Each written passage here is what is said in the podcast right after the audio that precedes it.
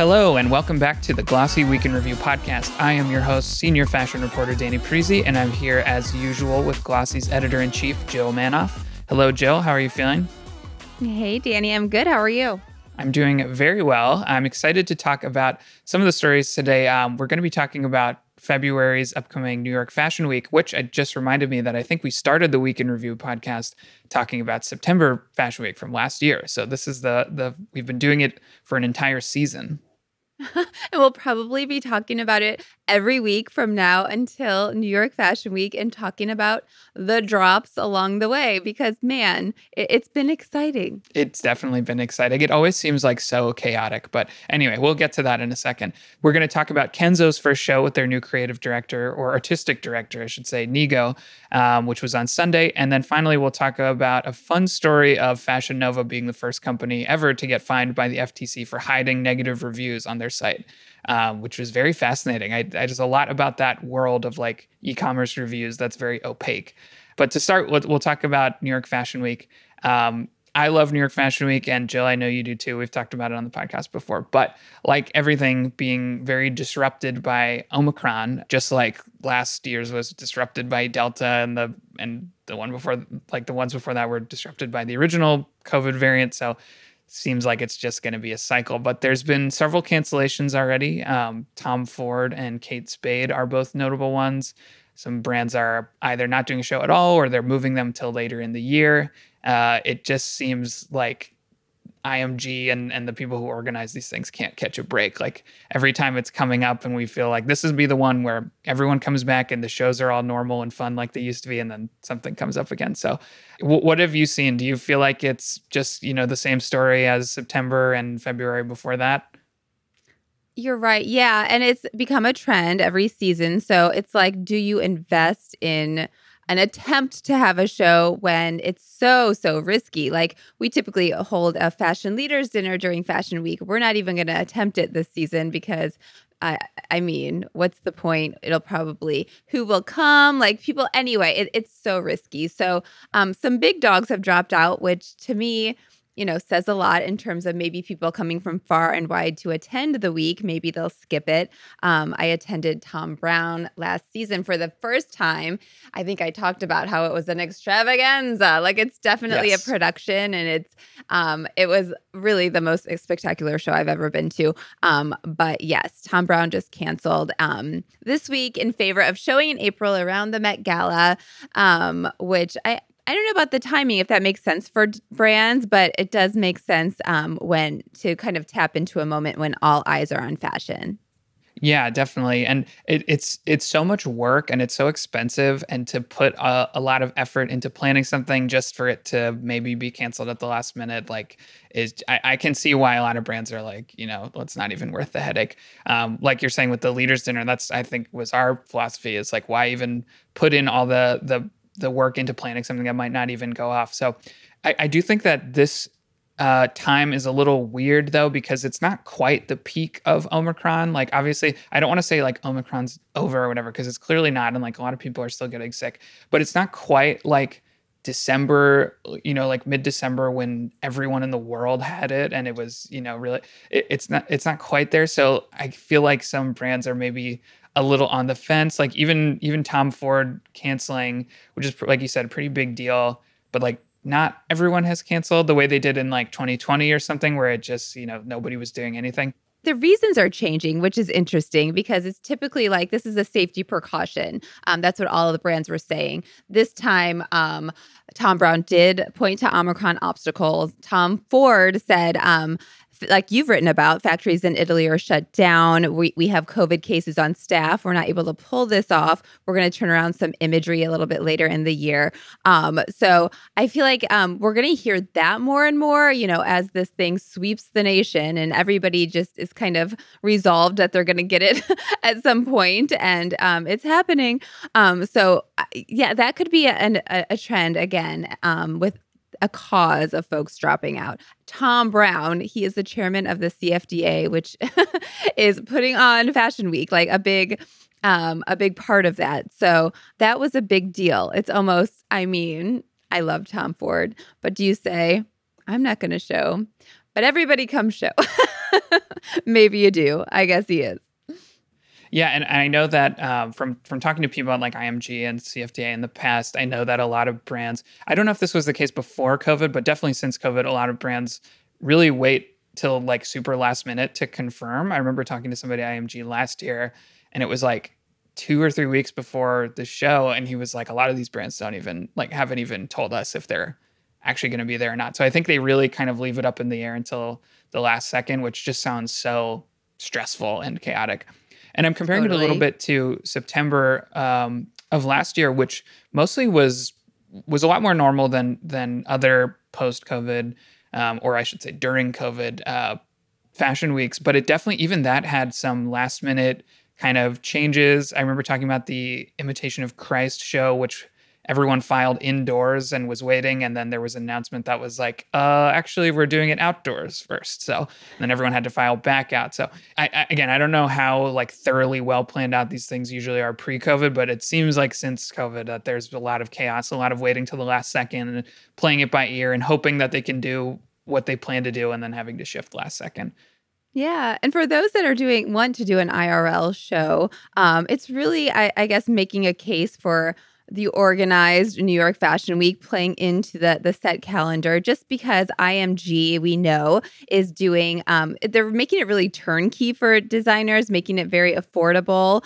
um, is what we're hearing. So it's like, are you going to go rogue and invest in your own venue and your own production, which is very costly and very risky um, when you can come show at Spring Studios or wherever the venues are this year um, and do it really easily. Um, and it seems like you know either they'll cancel the whole event or you'll just have an opportunity to show your clothes, maybe to some, some photographers if, if the worst the worst case scenario.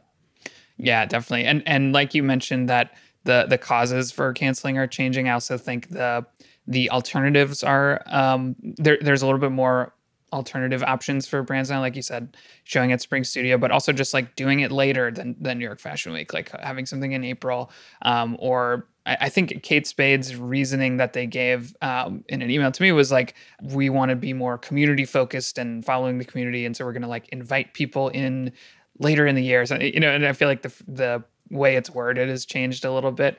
Um, they don't use the word cancel at all. They, I think maybe they say postpone, but it's more like we're shifting our show either in format or in time frame to something else. So um, this was written by PR. yeah, yes, that's true. But speaking of runway stuff, let's talk about Kenzo. Um, I I am a big fan of Kenzo. Um, the first like big designers I ever interviewed as a fashion journalist were uh, Humberto Leon and and Carol Lim for Kenzo um, back when they were working there. But uh, at Paris Fashion Week on Sunday, um, Nigo, who you would know as the founder of A Bathing Ape, he's their new artistic director, and he showed his first collection for Kenzo, and I loved it. I thought it was so cool. He he brought back the like tiger design that Humberto Leon and Carol Lim had sort of originated. It was not overly like streetweary, I would say. It definitely still felt very Kenzo-y. Like he, he didn't totally transform the line or anything. But Kenzo to me has always felt a little bit hipper, a little edgier than some other LVMH brands. It's younger and like I don't know, it's it's I feel like it's had cool more like younger designers in charge longer than some other big luxury brands like compared to Leon and Carol Lim took over in 2011 or something. So I feel like it's been a little bit ahead of the game on like mixing that high and low sort of looks. Yeah. What, uh, what did you think?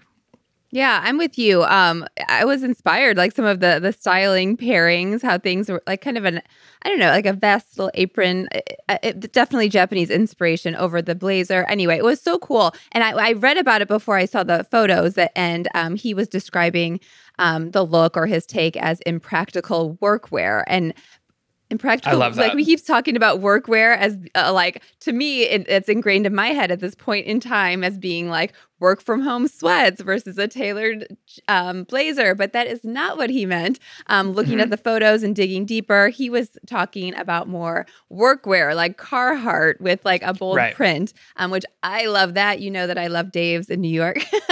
Um, and and that was really reflected by the audience. Um, Kanye, he wore um, Red Wing boots and his his chickie Julia Fox wore um, Carhartt pants. Um, so it was kind of like that was kind of impractical workwear as well, like the way that they styled it. And it's just a cool look. Um, so anyway, loved it.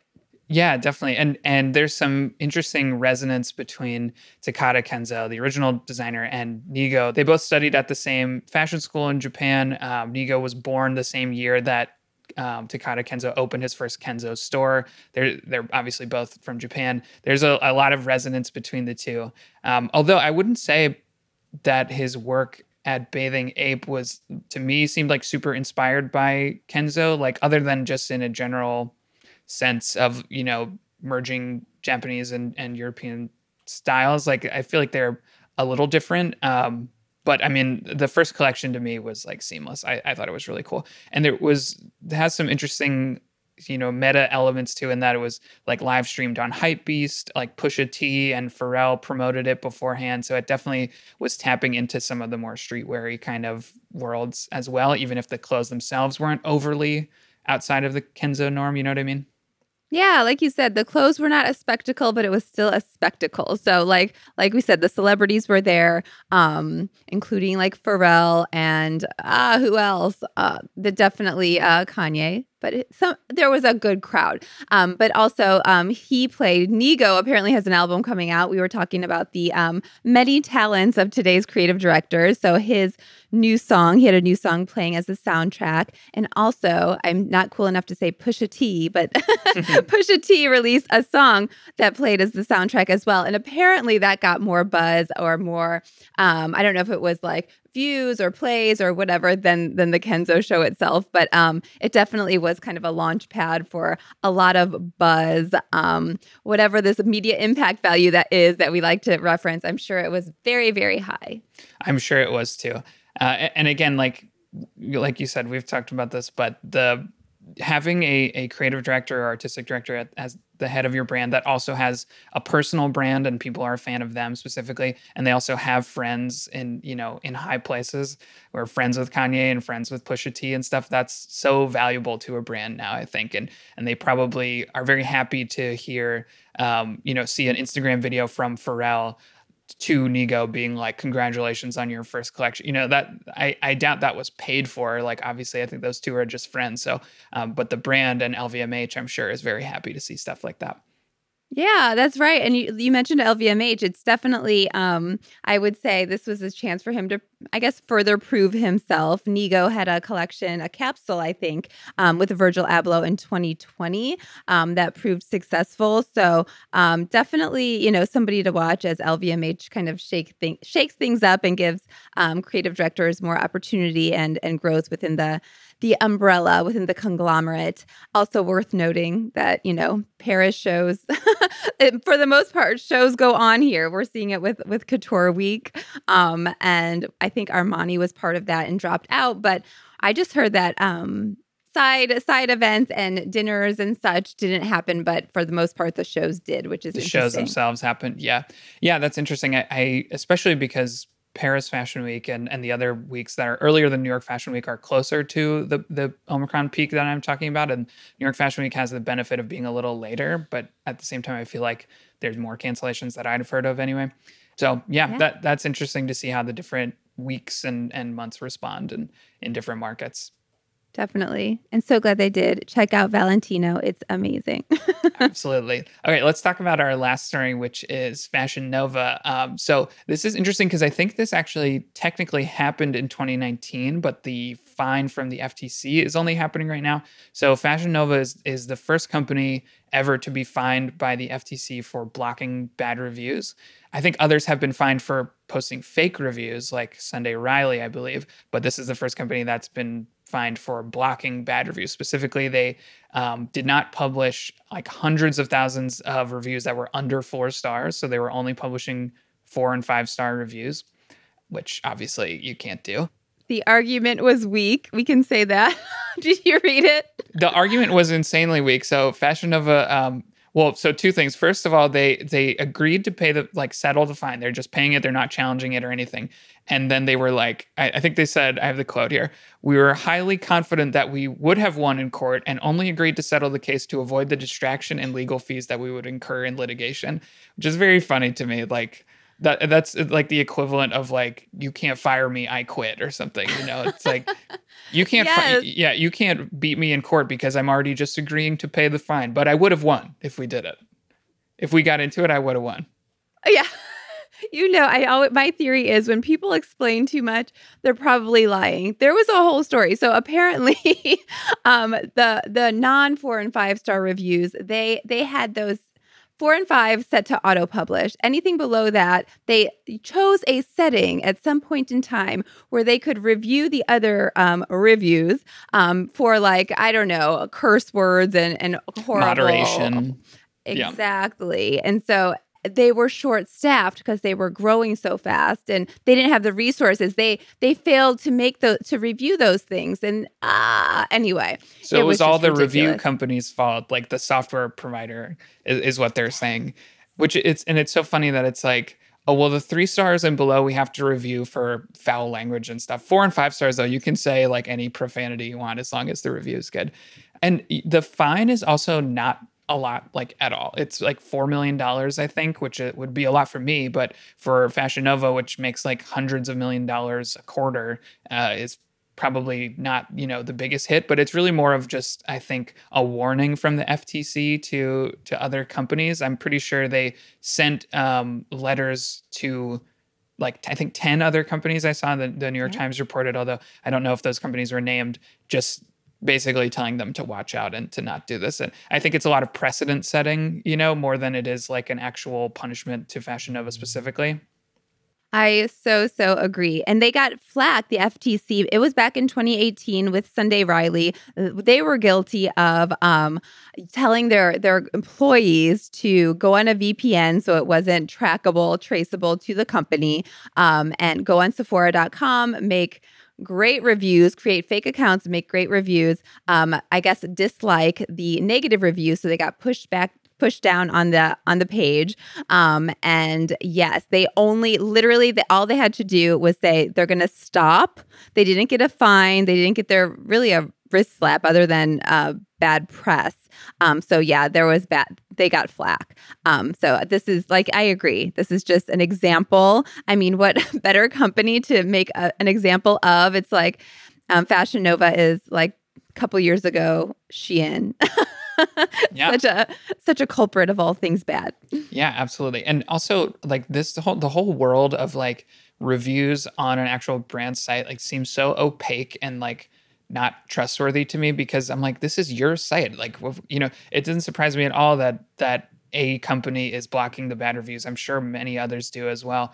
I like never look at those because it, they seem so I don't know. They seem sketchy to me, like no matter who the company is. And I'm sure there's some that are legitimate or whatever, but like to me, I'm like, why would I trust a review on the site of the place where I'm going to buy this stuff from? So I only look at the reviews really on like a a super third party kind of marketplace. Um, although, like you said with Sunday Riley, even that can be gamed. Um, so who knows? I'm with you. I almost like I naively would just if I only saw positive re- reviews on a brand site would be like, "Oh, of course they're featuring these they're they're not featuring the others." And I as a consumer was like, "That's okay." Um but I know if FTC has come out with new guidance as a result of this Fashion Nova scandal, which I have not yet dug into.